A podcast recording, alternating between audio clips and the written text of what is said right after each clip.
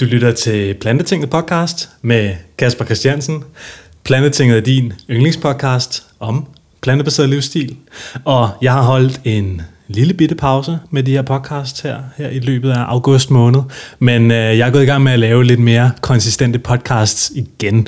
Og det er jo det, vi skal til i dag er der engang. Jeg har fået spændende besøg af en, en rigtig vaskeægte Instagram-influencer den her gang her. Jeg har været ude endnu en gang og fiske på Instagram og fået fat i en mega sej tøs, der hedder Helena. Og øh, Helena, hun spreder en masse mega gode vibes. Hun spiser en masse rigtig lækker mad. Hun er medicinstuderende, øh, har en bachelor i medicin og skal til at læse kandidat i medicin. Og hun har en masse enormt spændende betragtninger omkring sundhed, sociale medier og plantebaseret livsstil. Så jeg glæder mig til at, at vise dig den her super fede samtale, jeg havde med hende. Men lige super hurtigt, inden vi går i gang med dagens program, så skal jeg lave noget larm for Veggie World. Og Veggie World, det er den største messe i Europa for vegansk og plantebaseret levevis. Og du kan altså komme til Veggie World i Danmark, i København, i Øksnehallen, den 2. og den 3. november. Og det kommer til at være en messe, der er fyldt med en masse spændende virksomheder, en masse spændende udstillere kommer og viser deres ting frem. Du kan købe en masse lækkerier, og du kan møde en masse spændende mennesker. Så se at dukke op til Veggie World 2. og 3. november. Jeg tror, øh, i løbet af næste måned, så vil jeg køre en konkurrence, hvor jeg udlører nogle billetter. Og de her konkurrencer, jeg kører på Plantetinget, de kører altså igennem tier.dk, hvor du kan støtte mig. Og øh, det jeg gør hver måned, øh, jeg tror jeg gør det i september måned, jeg gør det ikke i august måned, men i september måned, der trækker jeg simpelthen lod i slutningen af september blandt alle dem, der støtter mig på tier, og så trækker jeg en vinder der af månedens konkurrence. Og det har jeg også gjort de sidste par måneder, så mega fedt. Og igen, tak til jer, der allerede støtter på tier. Du kan altså støtte mig derinde, hvis du synes det her det er et fedt produkt, en fed podcast, og hvis du gerne vil have endnu mere plantetinget, jamen så ser smut derind og giv mig en krone, to kroner, fem kroner, ti kroner per podcast, der udkommer. Det vil i hvert fald betyde rigtig meget for mig og podcastens udvikling og fremtid. Så det er mega fedt. Jeg tror, jeg vil klippe over til den samtale, jeg havde med Helena Eiken, så følg endelig med. Jeg har fået fint besøg i dag af Helena Eiken, som øh, er ja, plantespiser, mhm. Instagram-influencer og øh, medicinstuderende. Yep. Velkommen til. Tusind tak. Tusind tak. Uh, nu har jeg lige givet en kort intro på, hvad, hvordan jeg ser dig og hvad du laver, men uh, hvem er du egentlig, Helena? Det er jo, det er jo egentlig et godt spørgsmål, hvem, hvem man egentlig er, men uh, jeg er 23, jeg bor på Frederiksberg, um, som du også sagde, jeg læser medicin, uh, starter på kandidaten her uh, på mandag faktisk, um, så halvvejs til at være læge. Um, og så, ja, så er jeg Instagrammer, kan man sige. Det er jo, det er jo også en ting nu om dagen at være influencer. Øhm, og så kan jeg godt lide at, ja, at rejse, øh, være sammen med mine veninder, venner, øh, lave mad. Der er mange ting. Øh, det er svært lige at komme i tanke om alting lige på en gang, men, men det var i hvert fald noget af det. Mm, fedt. Og jeg har jo inviteret dig ind i dag, fordi øh, jeg synes, du øh, laver nogle fede ting online, og jeg synes, at du har nogle fede budskaber, og du har nogle interessante refleksioner omkring verden. Men jeg tænkte, at vi lige kunne, kunne starte med det, der var sådan uh, det fælles grundlag her mm. i plantetinget, som mm. jo primært er en snak om plantebaseret kost og plantebaseret livsstil. Ja. Jeg kunne godt tænke mig, at du sådan, uh, fortalte mig og lytterne om, hvordan du kom ind i det, og hvad din indgangsvinkel til det var, mm. og hvor lang tid siden det er. Ja, altså øhm, hvis man skal gå helt tilbage til starten, øh, hvor det nok egentlig startede, det var i, i 2009, hvor jeg startede med at eksperimentere lidt med kost. Øh, det var ikke så meget plantebaseret kost, det var mere bare, jeg vil gerne leve sundere. Øh, Hvorfor? Jamen, jeg vil gerne tabe mig dengang. Øh, jeg havde været 13 på det tidspunkt, øh, i 2009. Øh, og det, det kom jeg så også til. Altså, jeg tabte mig så også, men det var egentlig ikke på en særlig sund måde øh, dengang. Hvorfor øh, ikke? jamen, det gik bare alt for hurtigt. Jeg tror ikke rigtig helt, jeg var klar over, hvad jeg egentlig lavede. Jeg havde ikke så meget viden om, hvad jeg lavede. Øhm, og så eskalerede det lidt for hurtigt, tror jeg. Men det gjorde i hvert fald, at jeg fik en, en indgangsvinkel, øh, indgangsvinkel til, til kost og træning. Øhm, så øh, hvis vi så spoler tiden frem, til 2015, der tog jeg en, en uh, certificering, certificering i personlig træning. Det var mere sådan, jeg troede egentlig, at jeg gerne ville gå træningsvejen i forhold til min, min livsstil. Og sådan. Ikke fordi, at altså, jeg er stadig interesseret i at træne, men jeg troede, det, det var sådan mit, mit primære fokus. Mm. Øhm, det var også en rigtig, rigtig sjov tid, men, øh, men det gjorde bare, at øh, jeg blev mere og mere interesseret i, i kost, øh, og har prøvet mange forskellige kostveje, tror jeg. men, øh, men så for tre... Hvad har du prøvet? Jamen, jeg ved ikke, om man kan sige noget specifikt. Øh, det var ikke sådan, at øh, nu spiste jeg keto, øh, gendiæt, eller nu spiste jeg paleo. Jeg havde bare sådan prøvet, jeg tror det var meget sådan, jeg læste meget i form dengang. Ja. øhm, og så fik jeg sådan lidt nogle idéer, idéer sådan, nå, nu skal man spise kylling og skyr, og så gjorde jeg ligesom det. Mm. Og meget sådan naiv i min tilgang til, hvad jeg egentlig skulle spise, tror jeg. Fordi at jeg ikke vidste bedre. Mm. Øhm, men så, øh, så startede jeg så på medicin i 2016, og var egentlig lidt i tvivl, om jeg havde valgt det rigtige. Mm. Særligt også øh, første og andet semester, der var jeg rigtig meget i tvivl. Øh, var også sige, ret tæt på faktisk at droppe ud af studiet, fordi at jeg synes ikke, at det var... Det tiltalte mig ikke så meget. Det var meget, øh, det var meget mikroskopisk. Det var meget sådan, vores, vores fag på anden semester, uden at det bliver alt for teknisk, det var noget, der hed celler og væv. Øh, så du kan høre, det lyder meget... Det var meget mikroskopisk. Mm. Øh, og det synes jeg bare ikke var så vildt interessant. Øhm, men så, øhm, så så jeg så den her dokumentar Forks Over Knives på Netflix, øhm, hvor der er en masse læger, der snakker om sådan evidensbaseret kost, og det var så plantebaseret kost, og det var det, der gjorde, at jeg blev interesseret i det. Øhm, så der gik nok øh, tre måneder, det var så i efteråret, 2016, så gik der nok tre måneders tid, tror jeg, cirka, før jeg blev helt plantebaseret.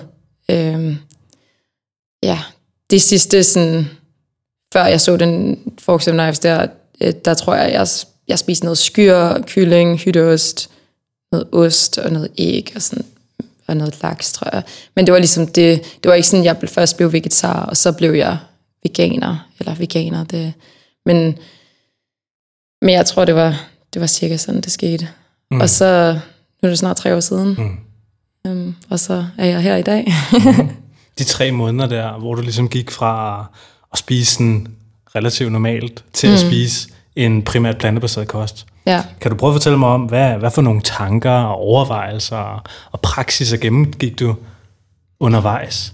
Det, jeg husker det ikke sådan helt tydeligt, men jeg kan i hvert fald huske, at øh, jeg var til en julefrokost øh, der, det var jo nok de der tre måneder tid efter. Og der kan jeg huske, at der var ikke så meget øh, blandbaseret mad. Øh, så jeg var sådan, jeg spiser bare det her robrød, og så kom jeg noget æg på. Og jeg tror, det var ikke så meget ægget i sig selv, men det var mere bare, at jeg havde vendt min krop til ikke at spise æg, så jeg kan huske, at jeg fik det ekstremt dårligt. Øh, sådan, altså, jeg fik rigtig ondt i maven. Nå. øhm, men det var nok bare, altså ens krop, den vender sig hurtigt til, hvad den, hvad den får at spise. Øhm, så ja, det var sådan egentlig det, jeg, jeg husker mest tydeligt. Mm. Ja. Men det var også, altså min familie, de var, det var, ja, de, de blev også inspireret af det, at jeg stoppede med at spise øh, de her ting, som jeg før havde spist, som skyr og kylling, og så fandt nogle alternativer til det. Mm. Øhm, så det var egentlig ikke så, på det tidspunkt, der der boede jeg vist i USA, tror jeg nok. Øh, eller jeg tror måske egentlig ikke boede, jeg tror jeg, jeg var besøg mine forældre, der, der så boede der. Øh, men ja, så, så der var også, altså det, at jeg kom der og sådan, nu, nu skal vi prøve at spise det her, det var, de tog egentlig meget godt imod det, det, ja. det fungerede meget godt. Okay. Ja. Og nu har du praktiseret det her de sidste, hvad må det være, fire år? Tre, tre, tre tror jeg, tre. næsten tre, ja. Okay. Og, og føler du sådan, du har haft øh, sådan en bedre kritisk sans i forhold til det at spise sådan i kraft af, af dit medicinstudie? Ja, det, det vil jeg sige. Altså som sagt, så før i tiden, der, der kunne jeg rigtig godt lide, lide at læse noget i form, og, øh, og jeg var nok også meget mere godtroende af, om hvad der stod på internettet. Øh, altså, når nu skal man spise det her, så spiser man det. Mm. Øhm, og det, det fandt jeg ud af med, altså da jeg så startede på studiet, det er jo meget videnskabeligt øhm, på alle mulige måder. Så det, det gav mig også en større kritisk sans for, hvad det egentlig var, jeg, var, jeg tog ind. Okay. Altså hvilken viden jeg, jeg tilegnede mig. Kan du prøve sådan at fortælle mere om den her kritiske sans, du har tilegnet dig? Ja, men altså det er jo, vi har jo nogle fag på studiet, hvor det er sådan, hvordan læser man en artikel på, altså hvor, hvordan er man kritisk, hvad skal man være kritisk for, confounders, der er alle de her ting, som der ligesom øh, spiller ind, og der, øh, der, det tror jeg har hjulpet mig, fordi at jeg, jeg kan virkelig godt lide at læse artikler, men man kan læse dem på mange forskellige måder. Mm. Øh, ikke at jeg siger, at jeg er perfekt i min øh, altså læsning, men er, man bliver jo også biased, uanset om man, er, man vil være det eller ej. Det, det er virkelig svært at lægge det helt fra sig, når man først har øh, fundet ud af, om det her det fungerer for mig. Øh, så når man læser det, så, så skal man virkelig passe på ikke at være påvirket af den holdning, man har. Så føler du, du har, har været det, eller føler du, at du har fået kritik for det? Øhm, nej, ja, nej, altså ikke rigtigt. Det, jeg, jeg skrev min bachelor her for lige før sommerferien. Øhm, der skrev jeg om en hudsygdom, der hed hydrosadinitis suppurativa, og så, ja, og så kost betydning for den sygdom. Fordi jeg vidste, okay, jeg vil gerne skrive noget om kost. Mm. Øhm, og så hudsygdommen, der, øh, der er utrolig meget kost, der ligesom har en eller anden betydning. Øhm, så der var også, altså, der prøvede jeg virkelig også at øh, ligesom inddrage de ting, der, altså, det bliver jo nødt til at inddrage de ting, som der står, mm. er videnskabeligt bevist. Så din bachelor, var det så et, uh, et review, eller, eller ja, en intervention? Det var, eller? Ja, det var et review, og det var, øhm, okay. hvor jeg havde samlet en masse øhm, artikler, studier, og så skrevet det sammen til en, øh, en opgave. Okay. Mega interessant. Jamen, hvad, hvad fandt du ud af? Jamen, jeg fandt ud af, øh, der var ligesom øh, tre hovedpunkter. Øh, og det var dels, at øh, mælkeprodukter forværrede den her hydrosalinitis suppurativa. Det er egentlig en, en afart af akne vulgaris, altså almindelig akne. Øh, det er bare mere voldsomt. Det er en kronisk inflammatorisk sygdom, der sidder typisk i, i øh, under armene og øh, anogenitalt, altså mellem benene og lysken.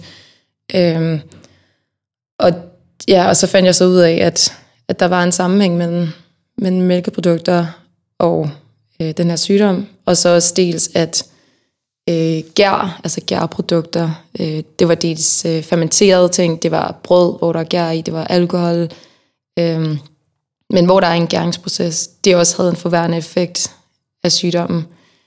Øh, så det var en anden ting, og så den sidste ting, som der var meget øh, altså i øjefaldene, det var den her middelhavskost skulle være rigtig god. Mm. Men det er jo så ikke kun plantebaseret, det det er også, altså middelhavskosten er jo et mere bredt, et vidt, vidt begreb, altså det er både fisk og olivenolie og øh, altså grøntsager øh, i særdeleshed, så, øh, i særdeleshed også.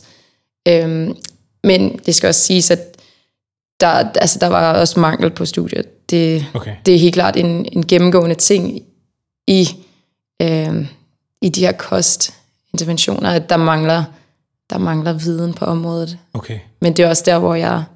Det var også noget af det, der fik mig til at fortsætte mm. på studiet, fordi jeg vidste, okay, men der, der er faktisk et hul her, og det skal dækkes, tænkte jeg. Og det var min motivation for at fortsætte der på anden semester. Fedt. Mm. Spændende. Ja, så er det sådan, at jeg, jeg tror bare, nu snakker du om den her hudsygdom, som jeg ikke kan udtale. Men ja, vi kan også kalde den HS. Okay, HS, ikke? Ja. Altså, jeg tror, der er mange derude, der sådan lytter med, som måske har lidt akneproblemer, mm. eller måske har nogle andre former for hudirritationer og eksemer ja. og sådan noget. Ja. Øh, har du kigget på studier på det, og, og hvordan plantebaseret kost har haft en indvirkning på det også?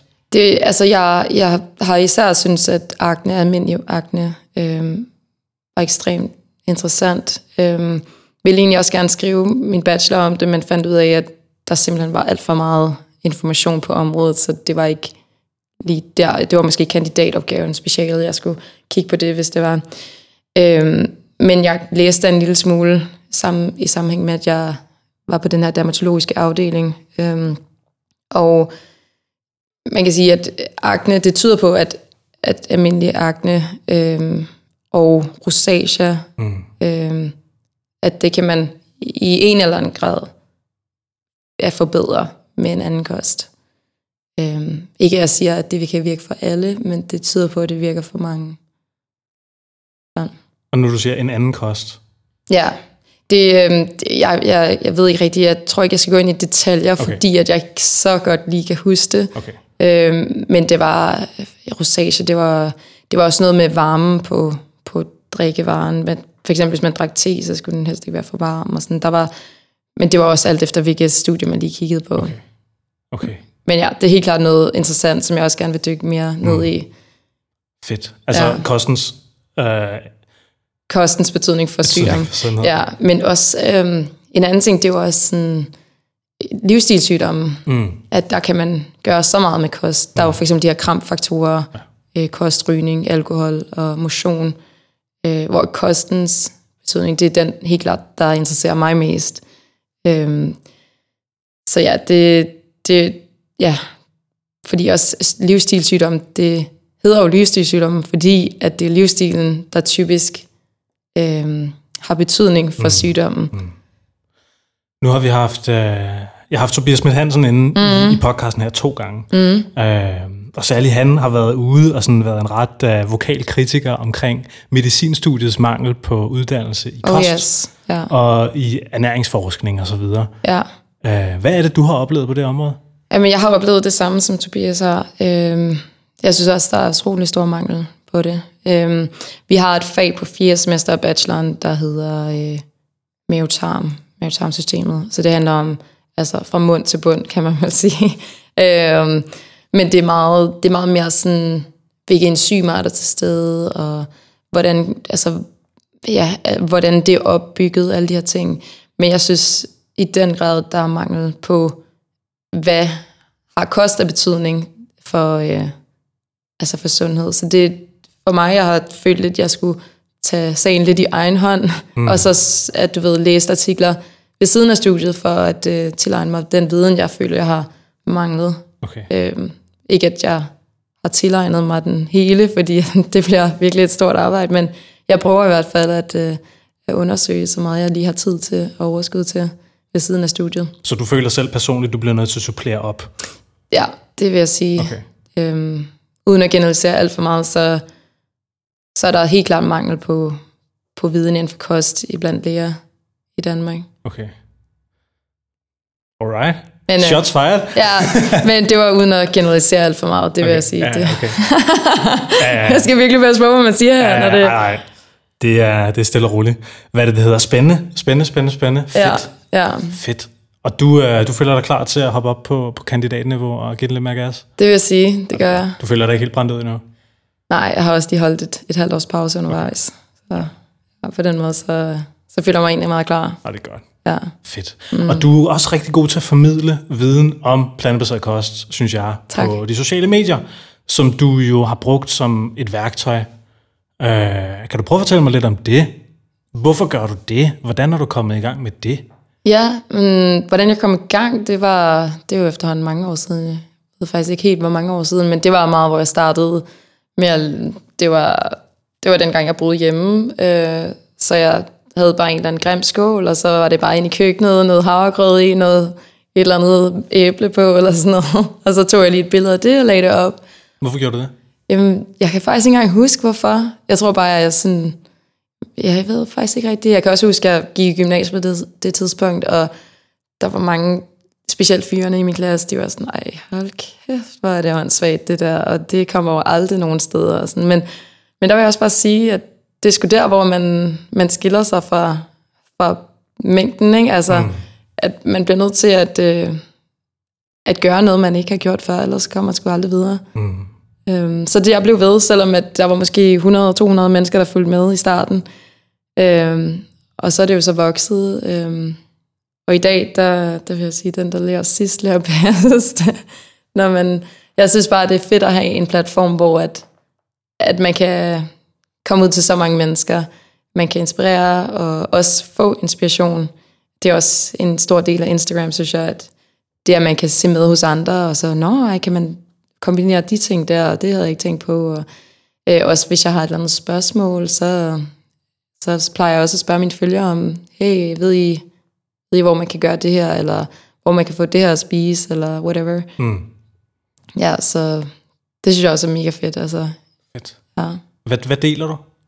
Jeg deler primært mad, øh, og nogle gange deler jeg også et lidt mere personligt øh, indslag, øh, men primært mad, altså hvad jeg spiser til hverdag. Mm. Så det ja, hvad jeg spiser morgenmad, frokost, aftensmad, snacks, øh, men også bare sådan sundhed generelt. Det er mad typisk på mit, øh, på mit feed, eller hvad man siger, øh, med billeder, og så på min story, så det er mere, det er mere sådan lidt afslappet, øh, hvor det ikke behøver at være så, så fint og perfekt.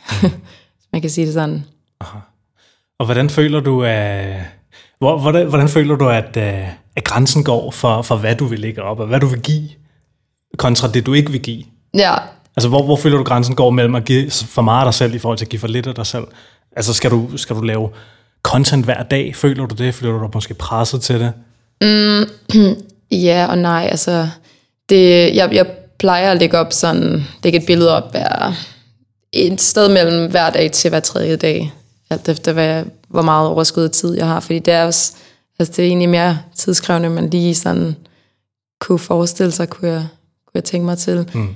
Det er både, altså tage billedet, eller først er det jo så at style billedet. Der er ikke så meget styling i mine billeder, vil jeg sige. Det er mere bare en tallerken, og så prøver jeg sådan at få det til at se indbydende ud. Øhm, igen for at inspirere folk til at spise øh, lidt grønnere og lidt sundere måske. Øhm, men så når jeg har gjort det, så skal man tage et billede, og der skal godt være godt lys, alle de her ting, som, ja, som, som man bare...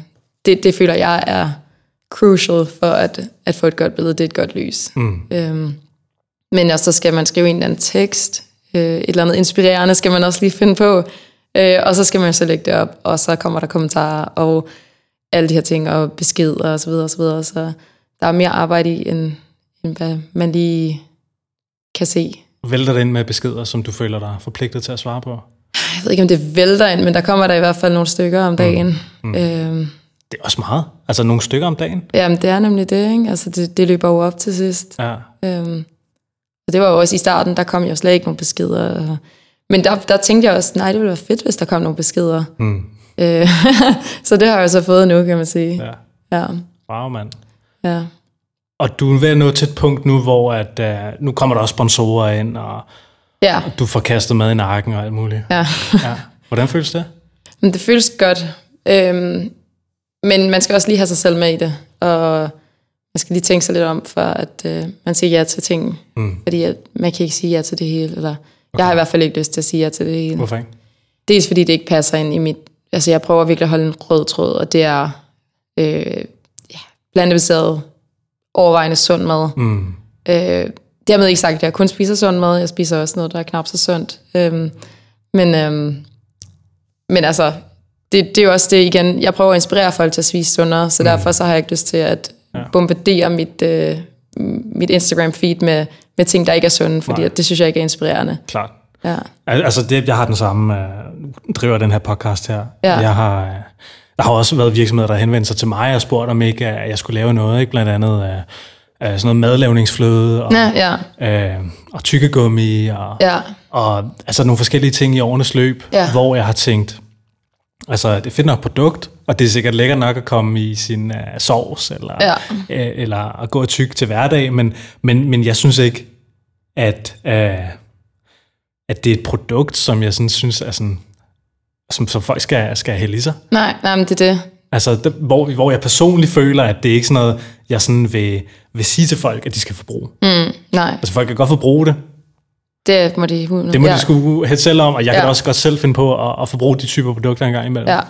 Men øhm, ja, så det er... så Jamen, det kan jeg har 100% præcis på samme måde. Okay. Øhm, fordi at... Øh, altså, der skal, der skal slet ikke være nogen hemmelighed, at jeg, øh, jeg spiser andet, end hvad der er på min Instagram. Altså, Og gør du det?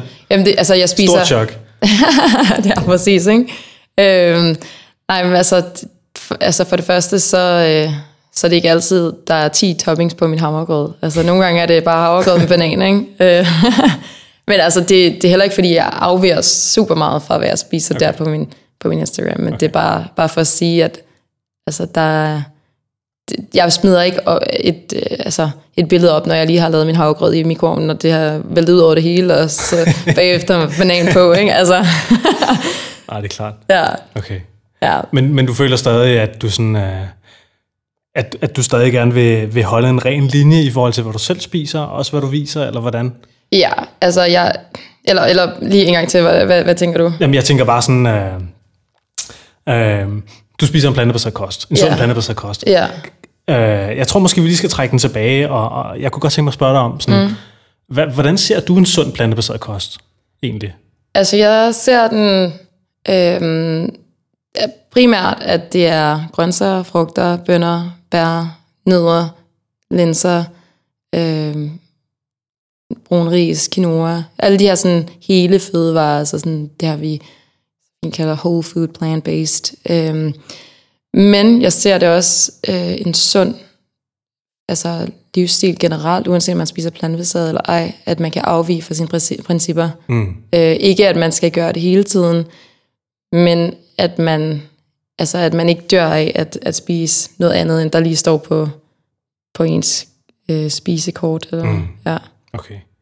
Og hvor, øh, hvor stor en afvielse tolererer du i dit personlige liv?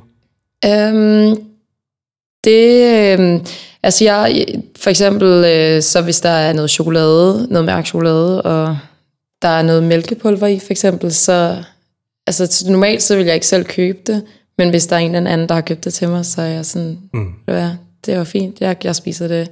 Jeg var også på sådan en weekendtur her i den her weekend, faktisk, øh, i Sverige med nogle af mine venner, og øh, vi lavede en masse lege, øh, og så en af legene, det var faktisk, øh, hvor at man skulle Øh, det lyder helt åndssvagt, når jeg siger det, men man, man skulle stå et sted, og så skulle man løbe hen til en stol, øh, og så skulle man pakke et kinderæg ud, og så spise det så hurtigt man kunne, og så når man havde spist det, så må man så øh, samle den her figur derinde i, og så skal man så løbe tilbage. Og øh, for det første, så er jeg en meget stor konkurrencemenneske, så jeg vil ikke gå ned på det. Men for det andet, jeg vidste jo udmærket godt, at det der kinderæg ikke var vegansk. Mm. Øhm, men det spiste jeg, fordi jeg var sådan, okay, fuck it, nu mm. gør jeg det bare. Øhm, fordi du skulle vinde? Jeg skulle vinde, ja. Det var, altså, det er alt overskyggende for alt andet. Ja. Ja. ja, men det er sådan nogle de der små ting. Jeg tænker også meget i, øh, hvis man kigger bag på ingredienslisten, hvis man vender den om, øh, så står der typisk, hvis der er, så står der måske 1% mælkepulver. Og hvis man tænker 1% af hele den her chokolade, altså, det er jo ingenting. Det er forsvindende lidt. Øhm, så for mig, der, jeg spiser også vegansk eller plantebaseret, øh, primært af sundhedsmæssige årsager. Øh, og så spiser jeg vegansk øh, Ben Jerry's nogle gange. Det er jo heller ikke sundt. Mm. Øh, så derfor så, de der udskejelser, der ikke er sunde, om de så er veganske, eller om de er en lille smule mælkepulver, øh, der er jo også stor uenighed om, om mælk er sundt. Og, mm. øh, men, men ja, sådan de der små ting, det, det ser jeg ikke nogen kæmpe forbrydelse, hverken for mig selv, eller for min sundhed, eller okay. nogen andre. Men hvorfor, hvorfor er det så vigtigt sådan, uh, som en helhed at spise rigtig sundt for dig? Øhm, som helhed, der er det vigtigt for mig at spise sådan, fordi jeg ved, at jeg får det meget bedre. Øhm, altså jeg får det meget bedre i min krop. Jeg føler mig lettere. Øhm, jeg føler også, at jeg har meget mere energi. Øhm, og altså energi, det har jeg brug for i min hverdag. Så bare det, altså den, det er sådan, det at kunne fortsætte og gøre de ting, som jeg har lyst til, træne, alle de her ting. Mm. Det, jeg føler, at det er meget nemmere, når jeg spiser, som jeg gør. Ja. Og også, øh, som jeg sagde før, jeg har prøvet alle mulige forskellige kostveje, eller bare sådan, nu spiser jeg ikke det, eller nu prøver jeg det her. Sådan. Men den her plantebaserede kost, det er det, som jeg har fortsat med i næsten tre år nu, og det er heller ikke noget, jeg har tænkt mig at stoppe med, netop fordi jeg ved, at jeg får det bedre af det. Aha. Ja. Og al den litteratur, som du gennemgår, kunne jeg forestille mig er med til at forstærke den overbevisning? Lige præcis, ja. Okay. Helt præcis. Øhm, også den film der, den der dokumentar, den der Forks Over Knives, som jeg startede mm. med at se, det var også den, som der ligesom satte mine tanker i, i gang omkring. Det, altså, så kan man sige, hvad man vil om en dokumentar, der de er jo altid øh, sammensat på den ene eller anden måde, fordi at de gerne vil frem med deres budskab. Men jeg synes, der var helt klart nogle ting i den, som, som der virkelig talte til mig. Mm som jeg synes var interessant. Mm. Fedt. Fedt. Det er også en, uh, en af de dokumentarer, der, der satte mig på den her rejse her. Mm. Jeg havde også en kammerat, der sagde til mig, du skal bare se den her, Kasper, du skal bare se den. Ja. og jeg var sådan, ah, ah. Og han blev ved med at spørge mig sådan, se den nu, Kasper, se den nu. Ja. Sådan, okay. Så Ja. ja. den var faktisk meget fed. Men Den er meget fed, ja. Det er den sgu. Også den her bog, øh, How Not to Die, mm. den kender du også. Ja, Michael Ja. Greger der, som Lige præcis. også er med i Forks Over Knives. Er han ikke? Øh, Jo, er han det? Det er faktisk lidt i tvivl om. Der Ja, det kan sgu være. Ja, Ja, okay. der er i hvert fald nogle andre kloge hoved med, Mm. øh, uanset hvad. Ja. Ja, så det er mange, mange gode øh, dels bøger og dokumentarer, som man kan se, hvis man er interesseret i det her emne. Mm. Ja. Føler du... Øh, lad os snakke lidt mere om det her med... Øh, du siger mælkepulver, og øh, så er der måske øh, fucking øh, kinderæg og sådan noget, ikke? ja. Altså, øh, er det noget, du også fortæller om på din Instagram, når du gør det?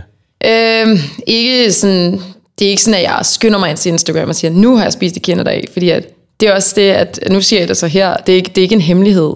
Øh, man kan sige, det jeg siger det her, der det kommer det sikkert ud til endnu flere mennesker. Mm. Øh, men, men nej, det, det, det er ikke noget, der, jeg, jeg skrev forleden dag et opslag øh, om, om det her at være veganer, eller ikke at være veganer, men at spise vegansk. Øh, fordi jeg ser ikke mig selv som veganer. Jeg ser mig selv som Helena, der har det sjovt og er 23 og læser medicin og hygger mig med mine venner. Altså, jeg føler, jeg er så meget mere end, end veganer. Mm. Det er ikke, øh, jeg har aldrig set mig selv øh, som veganer. Øh, selvom der sikkert er andre, der ser mig som veganeren. Øh, fordi at man hurtigt kan blive sådan lidt sat i bås som en veganer, eller alt efter hvilken kost man spiser. Er du blevet det?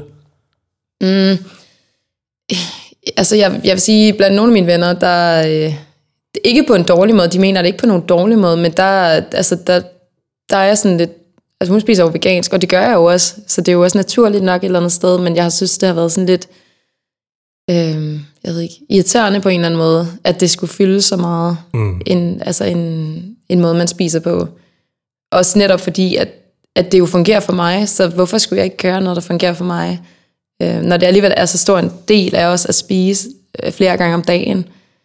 Øh, så jeg synes, det er fedt, når folk de accepterer og respekterer, hvordan man spiser. Ligesom jeg accepterer og respekterer alle andres øh, mm. livsstil. Det, der vil jeg sige, på, den, på det punkt, der er jeg meget øh, øh, open-minded. Jeg ved godt, altså jeg har øh, hele min familie, der er ikke nogen af dem, der er veganer. De bliver inspireret af at spise det, men der er ikke nogen, der er. Og jeg har kun få veninder, der er veganere. Øh, og det er ikke noget issue, at, at, at man ikke, altså, jeg ser det slet ikke som noget problem.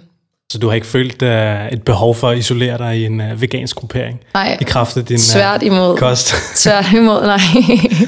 det er det, fordi at jeg, jo mere man sådan isolerer sig selv, eller jo mere man, man, ikke fordi man ikke skal være i de kredse, der er veganske, det kan også noget, men jeg tror bare, jo mere man brander sig selv som veganer, jo mere bliver man det også. Ikke? Mm. Øhm, også fordi, at, øh, at jeg, jeg vil sige, jeg er ikke anderledes på andre punkter, end at jeg spiser anderledes end, end så mange andre, men mit tøj er, det, altså det kan da godt være, at der er noget af det, der er vegansk, det, det, det ved jeg sgu ikke rigtigt, men mm. det er ikke noget, jeg sådan går synderligt meget op i. Mm. Jeg synes, det er fedt, hvis det er, vil jeg sige, men det gør mig heller ikke noget, hvis det ikke er. Mm. Kan du prøve at fortælle lidt mere om uh, de opfattelser, du mener, folk har haft om dig? Nu, nu læste jeg også den post der, mm. og uh, hvor det, det virkede på mig som om, at, at du synes, det var vigtigt at sige, at du var mere end det, du spiste. Mm. Har du følt, at, at verden omkring dig, eller folk, du måske for nylig har mødt, som du ikke har kendt, har haft en forudindtagethed om dig? Altså, det ofte så, altså, der er jo indimellem nogen, der gerne vil mødes øh, på, på Instagram, som, og jeg også, mange af mine veninder er gennem Instagram. Mm. Øh, men bare det, at man er veganer, betyder det ikke, at man har alt til fælles. Det er jo bare en kost. Så altså, jeg tror, der, jeg tror, der er nogen, der, der tænker, at, at jeg går mere op i at være veganer, end jeg rent faktisk gør. Mm. Øhm, for mig er det sådan en lille del af, altså, eller det er en stor del af mig, men det er ikke større end, fordi, altså jeg siger, det er en stor del, fordi at jeg spiser jo, som sagt, flere gange om dagen, ikke? så mm. hver gang jeg spiser, kan man jo sige, okay, men så betyder det jo noget, at, at du er veganer. Mm. Men det er ikke noget, jeg går og tænker over. Det gjorde nok mere i starten, der, der, der var det jo også meget, det fyldte meget mere i starten, fordi at det var nyt. Mm. Ja. Ja, fedt. Mm. Fedt. Hvad vil du sige til dem, som, uh, som måske tænker, at du sådan lidt, uh, oh, du misbruger veganerordet, du må ikke være, at du må ikke gøre det der, fordi at, uh, at det er vores titel og ja. vores identitet, ikke? Ja. Og, og du ikke. Dem, jamen, dem er der jo også, og det, jeg har virkelig aldrig nogensinde haft nogen, øh, ønske, noget ønske om at komme i kampolage med dem, fordi at, øh, det, det har aldrig været min mærkesag at, at diskutere med folk. Øh, jeg, vil, eller jeg vil gerne indgå i en diskussion, men det skal være på en konstruktiv måde. Øh, jeg har ikke lyst til at, at øh, pådute nogen noget som helst. Mm. Øh, jeg synes, folk de skal gøre præcis, som de har lyst til. Øh, og som sagt, også respektere dem, der har lyst til at spise vegansk, eller at være veganere. Det, men det er også, jeg synes, det knækker, filmen knækker lidt, når, når man sådan begynder at sige, hvad folk gør forkert. Øh, det kan nemlig være dels meget uinspirerende, hvilket jo hele pointen med at sprede det veganske budskab, det er jo, altså for mig at se, det er at inspirere. Mm. Fordi det tror jeg er den, den bedste måde til at, at få folk med på bølgen. Om de så gør det 100%, eller om de bare spiser flere bønder, eller mere grøntsager, eller andet. Øhm, så bare, at de, de bliver mere oplyst om, om deres valg. Mm. Så hvordan tænker du, man sådan... Uh hvis nu ikke man har tænkt sig at være super duper Instagrammer, hvordan, mm. hvordan, hvordan kunne man ellers sådan advokere et mere sundt øh, grønt budskab, tænker du? Mm. Hvad sådan, lad os sige, okay, lad os sige, Instagram ikke fandtes, og ja. Helena havde et kæmpestort behov ja. for at råbe op om det her. ja, jeg tror måske, at jeg vil... Øh... Jeg tror måske egentlig bare, at jeg vil gøre, som jeg gør, når jeg ikke er på Instagram. Altså, det vil sige, øh, fortælle folk, at man, jeg spiser ikke kød, og jeg spiser heller ikke æg og ost og mælk. Og sådan. Det lyder meget restriktivt, når jeg siger, at jeg spiser ikke alle de her ting, men for mig er det egentlig ikke særlig restriktivt. Jeg føler mig meget, øh, jeg føler mig egentlig meget fri i mine madvaner. Og som sagt, hvis jeg har lyst til at spise noget, så spiser jeg det, fordi at det er ikke noget, jeg ikke må.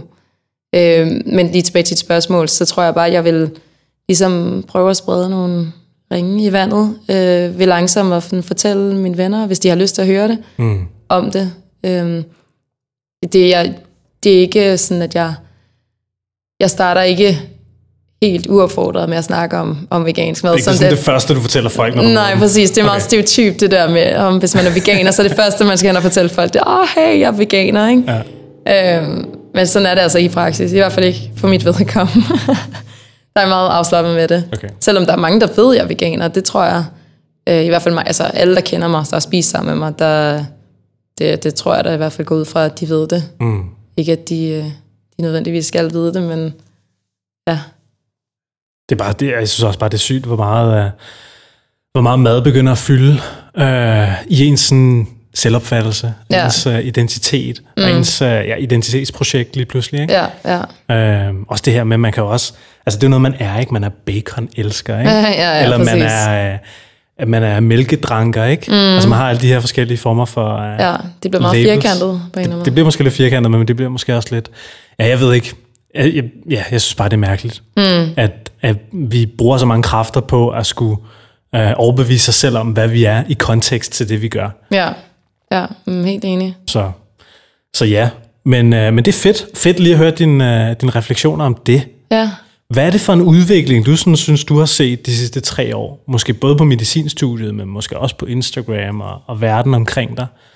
Ser du en mere grøn udvikling? Ser du, øh, hvor bevæger vi os hen? Helt bestemt mere grøn udvikling. Okay. Også med, øh, bare med de her brænde i Amazonas, øh, regnskoven. Øh, der, der synes jeg, hvis man ser lidt øh, tv, eller læser på internettet, så er der meget sådan, om hvad kan vi egentlig selv gøre? Mm. Og en af de ting, vi selv jo kan gøre, det er at ændre vores kost.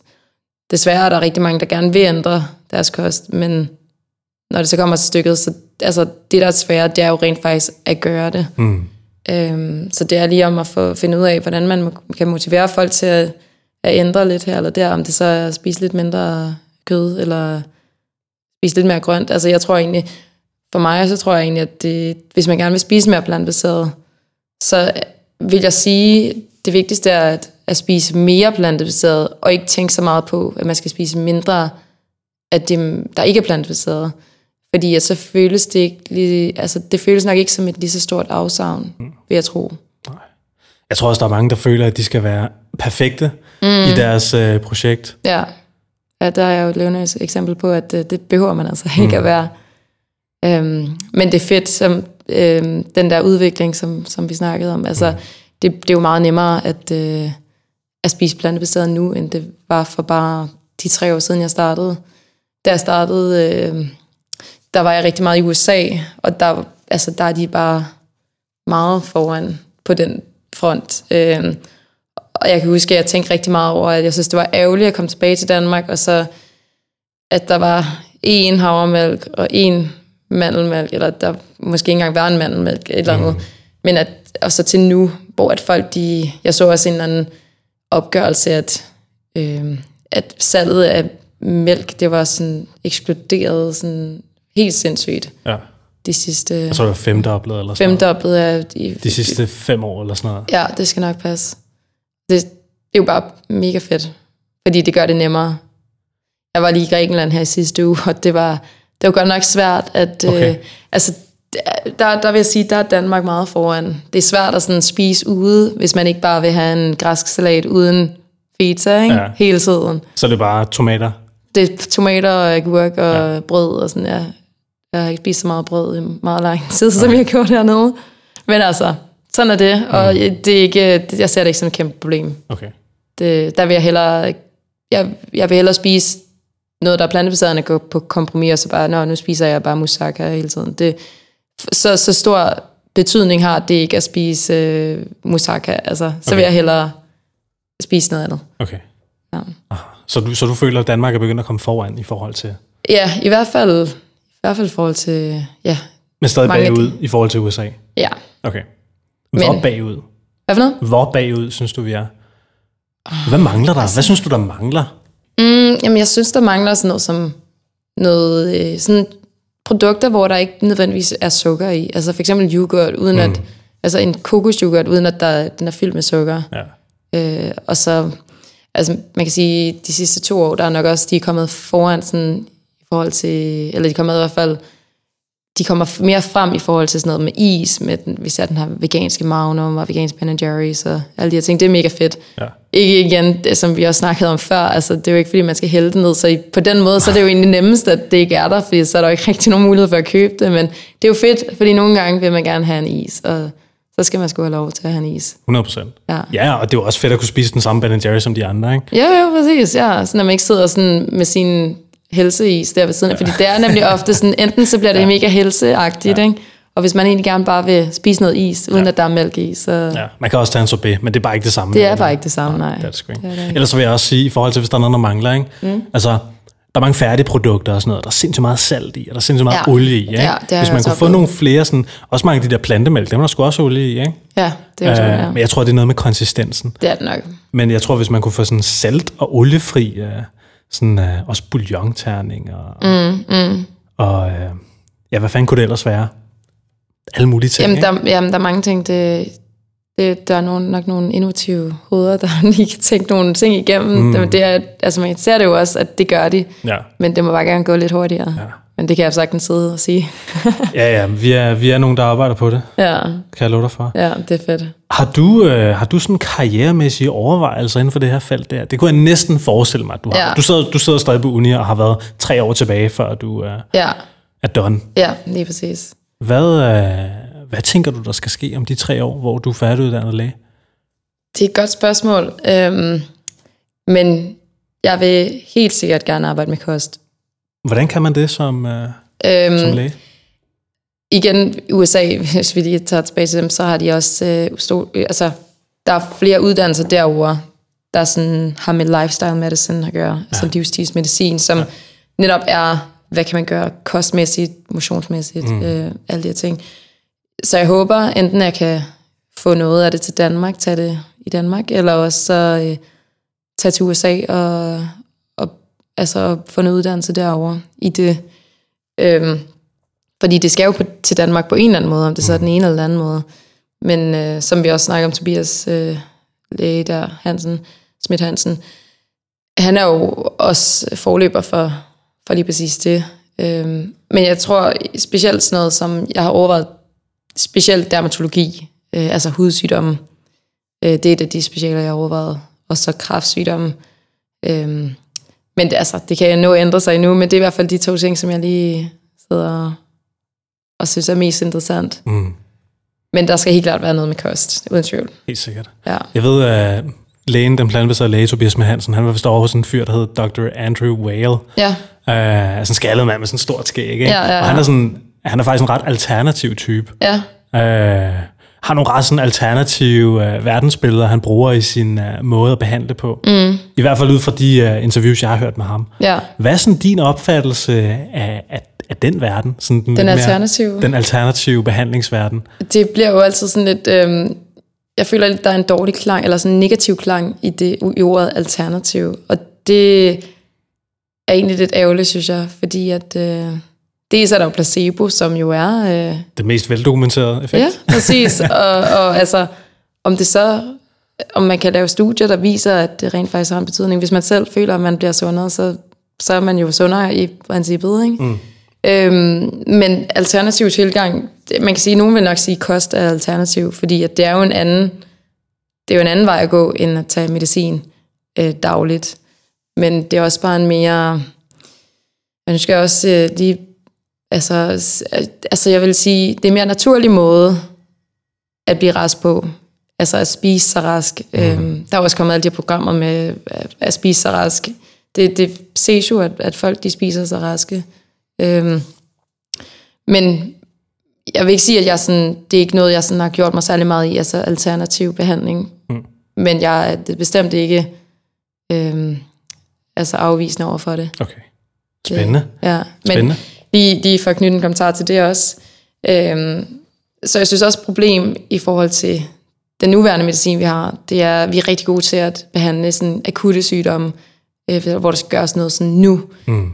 Øh, men der, hvor at jeg ser en mangel, det er sådan de kroniske, Mm. øh, som også kan behandles med medicin i mange tilfælde, men hvor at, at jeg ser, at der er, der er større sådan brug for, at man kommer øh, i spil med nogle andre måder. Mm. Fordi jeg, har, jeg, jo aldrig, jeg kunne aldrig drømme om, at der er en, en patient, der ligger, altså, har fået øh, en eller anden livstruende sygdom, og så at sige, hey, men du skal bare spise nogle flere blåbær. Altså, det er jo ikke der, man... Øh, det, det er på den lange bane, ikke? Mm. At, at det virker.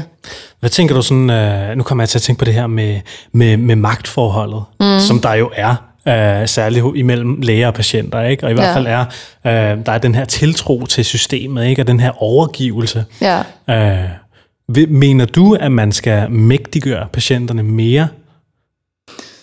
Det er et svært spørgsmål. Nå, men altså, det, grunden til, at jeg spørger det, fordi nu siger du det her med, at, at den, den, pers, den person, der ligger er ved at for døden, ikke? Ja, siger, ja, ja. Hey, du skal spise nogle flere blåbær, ikke? Ja. så er du også med til at mægtiggøre personen og sige, "Ved du kan sgu også gøre noget selv. Ikke? Ja. Lige det er ligesom det, er det, jeg mener. Ja, lige præcis den, den sammenhæng. Øh, Det er måske også sat lidt på spidsen. ja, det er, det er jo svært svært på spidsen, men, men folk kan helt klart gøre noget. Men folk skal være villige til at gøre noget, fordi ellers så sker der ikke noget. Mm. Øhm, I forhold til sådan compliance, altså hvor, hvor villige folk er til at for eksempel tage deres medicin, eller hvor gode de er til at tage deres medicin, det bliver jo også sværere, jo sværere den ting, de skal gøre, er. Mm. Det er jo for, for mange er det svært nok i sig selv bare at tage øh, en, øh, en pille morgen og aften.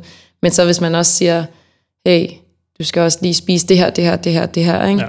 Så bliver det pludselig rigtig svært. Øhm, ja. Ja, det har jeg hørt, der skulle være store problemer med. Ja, det, det er uden at helt at vide det, fordi jeg ikke rigtig har været ude Okay. okay. så meget i klinikken endnu. Øh, så er det også noget, jeg har hørt, at der Ja, ja. ja, okay. ja. Fedt. Spændende. Mm. Meget spændende.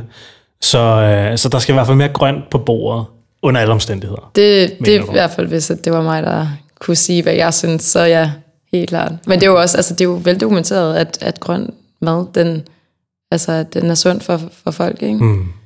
Øh, også øh, bare det, at folk de, altså, automatisk nærmest taber sig ved at spise flere grøntsager, mm. hvis man er overvægtig i hvert fald. Så. Har du selv tabt dig? Øh, under min plantbaserede, ja. ja, jeg tror, jeg tabte mig, jeg har nok tabt mig 5 kilo, 5-6 kilo okay. eller sådan noget. Øhm, uden at prøve. Altså, det var ligesom bare, det skete bare automatisk. Mm. Du er også personlig træner. Ja, Hvordan, øh, hvordan synes du hele det her øh, kost, plantebaseret kost, har gået i spænd med, med det at dyrke sport? Nu ved jeg ikke, hvad er sådan din sportslige baggrund? Det, jamen, jeg spillede fodbold i sådan 11 år, da jeg var lidt yngre. Øhm, men så stoppede jeg så med det, jeg startede i fitness, så det var altså der, jeg blev rigtig interesseret i, i fitness og personlig træning osv. Men nu, øh, nu har jeg sådan lidt en, en sjov balance mellem, at om vinteren, der, øh, der går til fitness primært, eller sådan, altså styrketræning og lidt løb, lidt cardio indenfor.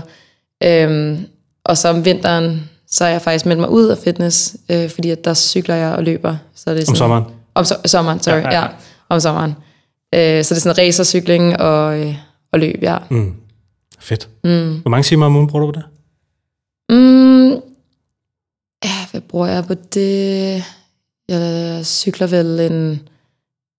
Altså sådan, når nu har jeg så ikke lige cyklet, fordi jeg har været ude at rejse, men ellers så prøver jeg sådan at cykle et sted mellem 100 og 160 km om ugen.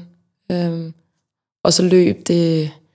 Ja, nu har jeg faktisk tilmeldt mig et halvmarathon, Okay. øh, men, men jeg... Øh, ja, det, fordi en løb, det er en lidt mere uudforsket del af træning for mig. Øh, det cykling, det er nok der, jeg er mest sådan, komfortabel. Du har løbet efter en fodbold i 11 år. Det, det er sandt, det er sandt. Men øhm, sådan på et tidspunkt, der, der løb jeg faktisk ret meget, da jeg var yngre, så det udviklede sig til sådan en, en skade, sådan løber Nå, okay. knæ. Men det kan jeg så også godt mærke nu. Øhm, så det bliver lidt spændende, om jeg rent faktisk kommer i mål med det halvmarathon, eller om jeg bliver nødt til at, at sælge min billet, eller mit startnummer. Er det det til september? Ja, Nå, præcis. okay, det er lige om lidt jo. Det er nemlig lige om lidt, ja.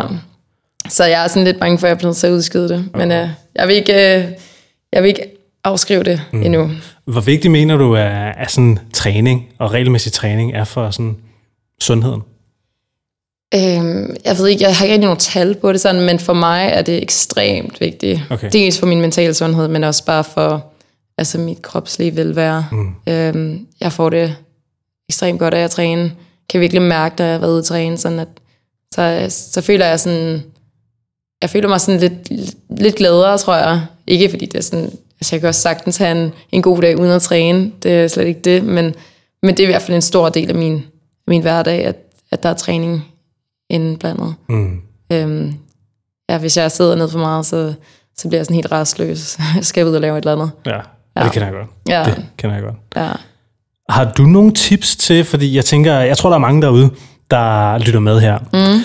De vil måske gerne træne lidt mere, mm. eller de vil måske gerne spise lidt mere grønt. ja. Hvad vil sådan være dine mest praktiske, pragmatiske go-to-tips for ja. Ja. de mennesker, der gerne vil spise grønnere og bevæge sig mere? Hvad er det? Altså, jeg tror, jeg plejer at sige øh, sådan, find your why. Altså, mm. hvorfor? Hvorfor vil du egentlig gerne det? Er det fordi, at du gerne vil... Øh, altså, altså, er det fordi, du gerne vil tabe dig? Er det fordi, du gerne vil være gladere? Eller, for mig er det jo i hvert fald noget, der gør mig gladere. Er det, mm. Eller er det fordi, at du bare tænker, okay, du skal ud og bevæge dig, fordi det er godt for dig? Så for det første, find, find ud af, hvorfor du gerne vil gøre det. Øhm, og så mere sådan øh, praktiske tips, der tror jeg, find, altså, find en sportsgren, der interesserer dig. Noget, der er sjovt. Øh, fordi at der er ikke noget værre, end at dyrke noget motion, man ikke synes er spændende, eller noget, man ikke synes er nice. Mm. Øhm, I forhold til kost, der tror jeg, at øh, for mig, der er det meget med at finde nogle nye, inspirerende opskrifter. Dels Instagram, øh, dels øh, Pinterest bruger jeg også en del. Mm. Og finde noget sådan favorit mad, fordi det er også ofte mm, altså, mere indbydende at spise, end hvis at man spiser noget gråt og kedeligt. Øhm, og så lave noget lækker mad. Brug lidt ekstra tid, måske nogle ekstra penge, hvis, det, hvis der er budget til det. Øh, på øh, også måske gå ud og spise, og finde ud af noget øh, lækker mad. Det er, jo- det er også masser af inspiration, jeg henter hjem fra øh, restaurantbesøg og cafébesøg mm. osv. Dem får du vist også smidt i nakken, gør du ikke? Ja, det, jeg kan jo sidde og sige her, ah, bare gå ud og spise. Det er selvfølgelig dyrt i længden, men, men jo, det, det er selvfølgelig nem, nemmere sagt for, for mig. Ja, Øh, okay. Ja, Fedt. ja. Fedt. der er nogen, der er privilegeret. Det er nice. Hvordan, øh, hvordan når man dertil med sit Instagram, at man begynder at blive inviteret på restaurant? Øhm, jamen, det, det er et godt spørgsmål. Jeg tror, det handler jo nok desværre, ved jeg ikke om, ja, måske lidt desværre om følgerantal. Øhm, jeg tror, jeg fik mine første sponsorater, da jeg rundet 5.000 følgere, vil jeg tro, sådan lige slag på tasken. Mm. Øhm, men man kan jo sagtens få dem før, hvis man er, hvis man er dygtig, så skal det nok komme. Øhm, og så også bare være autentisk. Øhm, og, og så også en vigtig ting, det er at kunne lide det, man gør. Fordi at jeg har også nogle perioder, hvor jeg er sådan, jeg magter ikke lige at, øh, at lave alle de her ting på Instagram og så videre, og så. Så tager jeg også lidt en pause for det. Okay. Øhm, jeg stopper ikke helt med det, men det bliver bare mindre, Ja. øhm, altså jeg bliver mindre aktiv. Øhm, Det tror jeg, skulle vi alle sammen prøve med de projekter, vi har kørende. Ikke? At vi Jo, det går lidt op og lige uh, skal puste lidt ud, præcis. og lige skal finde os selv en gang ja, i, i projektet. Helt sikkert. Jeg kunne godt tænke mig at spørge dig om en sidste ting, inden mm. vi øh, sådan for alvor lukker ned af det her Mhm. program her. Uh, jeg kunne godt tænke mig at snakke om, om mindful forbrug af Instagram. Mm. Uh, jeg tror, der er mange unge mennesker, og også mig selv nogle gange, at jeg nogle gange bliver sådan lidt lost og, og bruger rigtig meget tid på telefonen, og den der algoritme, der mm. har et fast greb om, min, Åh, ja. oh, om mit reward system, ikke? Ja, Og du ved, øh, jeg har jo lavet, man kan jo indstille Instagram til at give mig en notifikation, når man har brugt den i et, øh, et vist Ja, tidsinterval. ja, Og ja. det har jeg så gjort, ikke? Ja. Sådan, så den notificerer mig, hvis jeg har siddet på, på devicen mere end et kvarter og kigget Ja. på Instagram. ja. Så siger den, hey, nu har du brugt et smart. kvarter. Øh, bare man får den notifikation i hvert fald. Ja, så bliver man sådan lidt, åh, okay, gik der virkelig et kvarter der? Ja, præcis. Er det noget, øh, hvordan, hvordan håndterer du det? Er det noget, du sådan er mindful omkring, øh, hvor meget tid du bruger? Ja, ikke så, jeg har ikke så, så planlagt på den måde, men jeg burde nok også tænke lidt mere over, hvor, hvor lang tid jeg egentlig bruger på det, fordi det er jo altså virkelig time consuming. Mm. Øhm, men jeg, jeg ved ikke rigtig, om jeg har nogle gode råd, udover det, du lige siger, at altså være, være opmærksom på, hvor lang tid man egentlig bruger. Men er Og det så, noget, du selv tænker over? Jeg, jeg, en ting, jeg faktisk tænker rigtig meget over, det er at være bevidst om, hvem jeg følger. Okay. Jeg er meget selektiv i, altså i, øh, om jeg følger nogen, som der sådan bringer gode ting til mm. mit øh, liv, eller om der bringer sådan ikke så gode ting. Helt sikkert. Øh, jeg tog sådan en, en oprydningsrunde for nogle år siden, hvor jeg sådan, okay, hvem af de her profiler får egentlig noget interessant til mit liv? Eller, mm. altså, der er også, det er jo meget sådan sammenligneligt øh, på Instagram, øh, hvor man sådan også lige skal til sig selv øh, i nakken og sige, hey, lad være med at sammenligne dig med andre, mm. fordi at man hurtigt kommer til at sammenligne sig med andre. Mm. I hvert fald i sådan den her influencer-branche, eller hvis man kan kalde det det. Ja. Ja, Ja, det, er, det kan være svært. det kan det. Det kan fandme være svært. Men, øh, men spændende. Mm. Spændende at høre dine betragtninger om det. Øhm, hvad fanden var det, du sagde, det her med, at man skal rydde op? Det vil jeg gerne lige tilføje en kommentar til. Altså det her med, du ved, man, øh, Instagram, du kan jo, øh, man hjernevasker sig jo selv med det. Mm. Hver dag, ikke? Jo. Sådan, hvad er det for en type hjernevask, du bringer ind? Det er i hvert fald noget, jeg prøver at være meget, meget mindful omkring. Ja, Øh, og som du selv siger, være opmærksom på, hvad det er, du følger, og hvad det er for noget content, du fylder dig mm. selv med. Ikke? Mm. Øh, og så modtagelig man er for det. Selvfølgelig.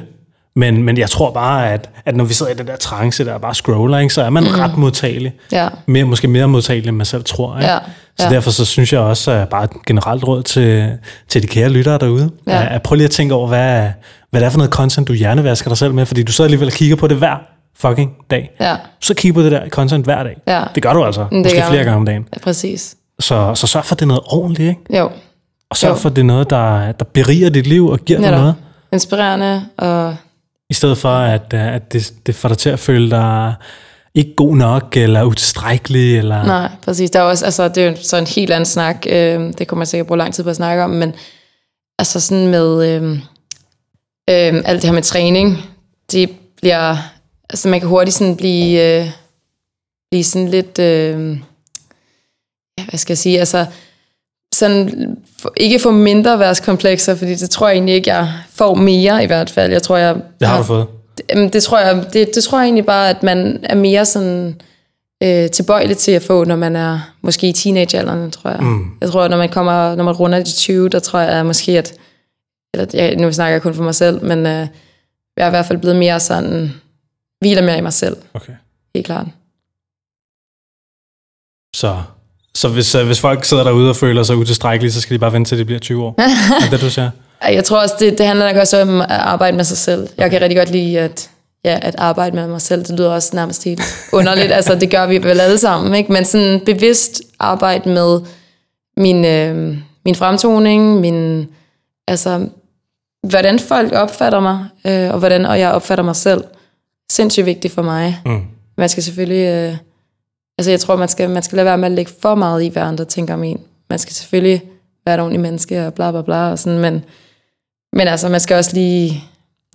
Ja, man skal være i sig selv, og hvile i sig selv. Fedt. Det blev meget øh, dybt, men Jamen, det det, må- det er også, det- det, også en, en side af mig. Det må sindssygt er gerne den blive dybe side, ja. Fedt. Helena, vi skal til at runde podcasten af. Men Ja. har du ikke, øh, har du måske et eller andet, du sidder og, og gemmer på, eller et eller andet, du tænker, du gerne vil ud med, eller noget, du gerne vil sige til folk derude, der lytter med? Måske et uvurderligt råd, eller måske en pep-talk, eller måske noget, du ikke vidste, som du lige har fundet ud af? Uh, det er svært. Jamen, øh, Eller noget, du, du mener, vi ikke har fået snakket om, som du gerne vil sige? Jeg tror, vi har, vi har snakket om mange ting, synes jeg, men øh, jeg tror, at øh, jeg vil sige til, til dem derude, at øh, nu er vi lige kommet igennem det dybe, eller lige over det dybe, så, så tror jeg også bare, jeg vil sige, at øh, vær dig selv, men det lyder også bare som mega kliché. ja, hvile dig selv og vær glad, og gør de ting, der gør dig glad. Det, det tror jeg sgu er det vigtigste i livet, om det så er kost, altså kost, det, skal, det bliver også hurtigt for, jeg tror, at nogle gange, så skal vi også bare passe på at tænke, altså vi, vi tænker sgu for meget over, hvad vi gør. Øh, ja, det, alting bliver tænkt igennem til punkt og prikke, og det hele skal være så perfekt. Og, ja. Men nogle gange skal vi også bare huske at leve livet, og bare være i det. Ja, det startede lidt øh, rodet, men jeg tror, jeg kom frem til noget, noget brugbart. Fedt. Nyd livet. Ja. Cool. Helena, hvis man gerne vil, vil følge med i dine uh, udskejelser online, Yes. hvor, uh, hvor finder man så det hen? Jamen, det gør man øh, på Instagram. Under, hvad hedder det? Hvad hedder det der? Alf, øh, Hashtag? nej, nej, ikke hashtag. Hvad fanden hedder det? Snabelag. Snabelag, snabelag. At. Hel- ja, at Helena Eiken. Øh, Instagram. I er meget velkommen til at følge med. Det vil være hyggeligt. Og øh, hvis I har nogle spørgsmål, så kan I altid skrive en besked eller en kommentar, så vil jeg glædeligt svare tilbage. Så, så bliver indbakken bombarderet. det er fedt. Helena, tusind tak, fordi du vil være med i, Plantetinget podcast. Mm, Tusind tak for invitationen. Og det var altså Plantetinget podcast, din yndlingspodcast om at spise flere planter. Giv mig et like, giv uh, podcasten et like, følg med, giv den nogle stjerner, endelig giv uh, podcasten nogle stjerner. Du kan gå ind på iTunes, og så kan du uh, anmelde podcasten, skriv hvad du synes, uh, del det med dine venner, hvis du synes, den her podcast med Helena var for fed. Mm. Så lige del den med dine venner og sig, hey, jeg lyttede til den her podcast med Helena, det var mega øjenåbnende, og det var mega klogt. og udover det, så Håber jeg. bare, at du får en dejlig dag. Kan du have det godt? Hej hej. Hey.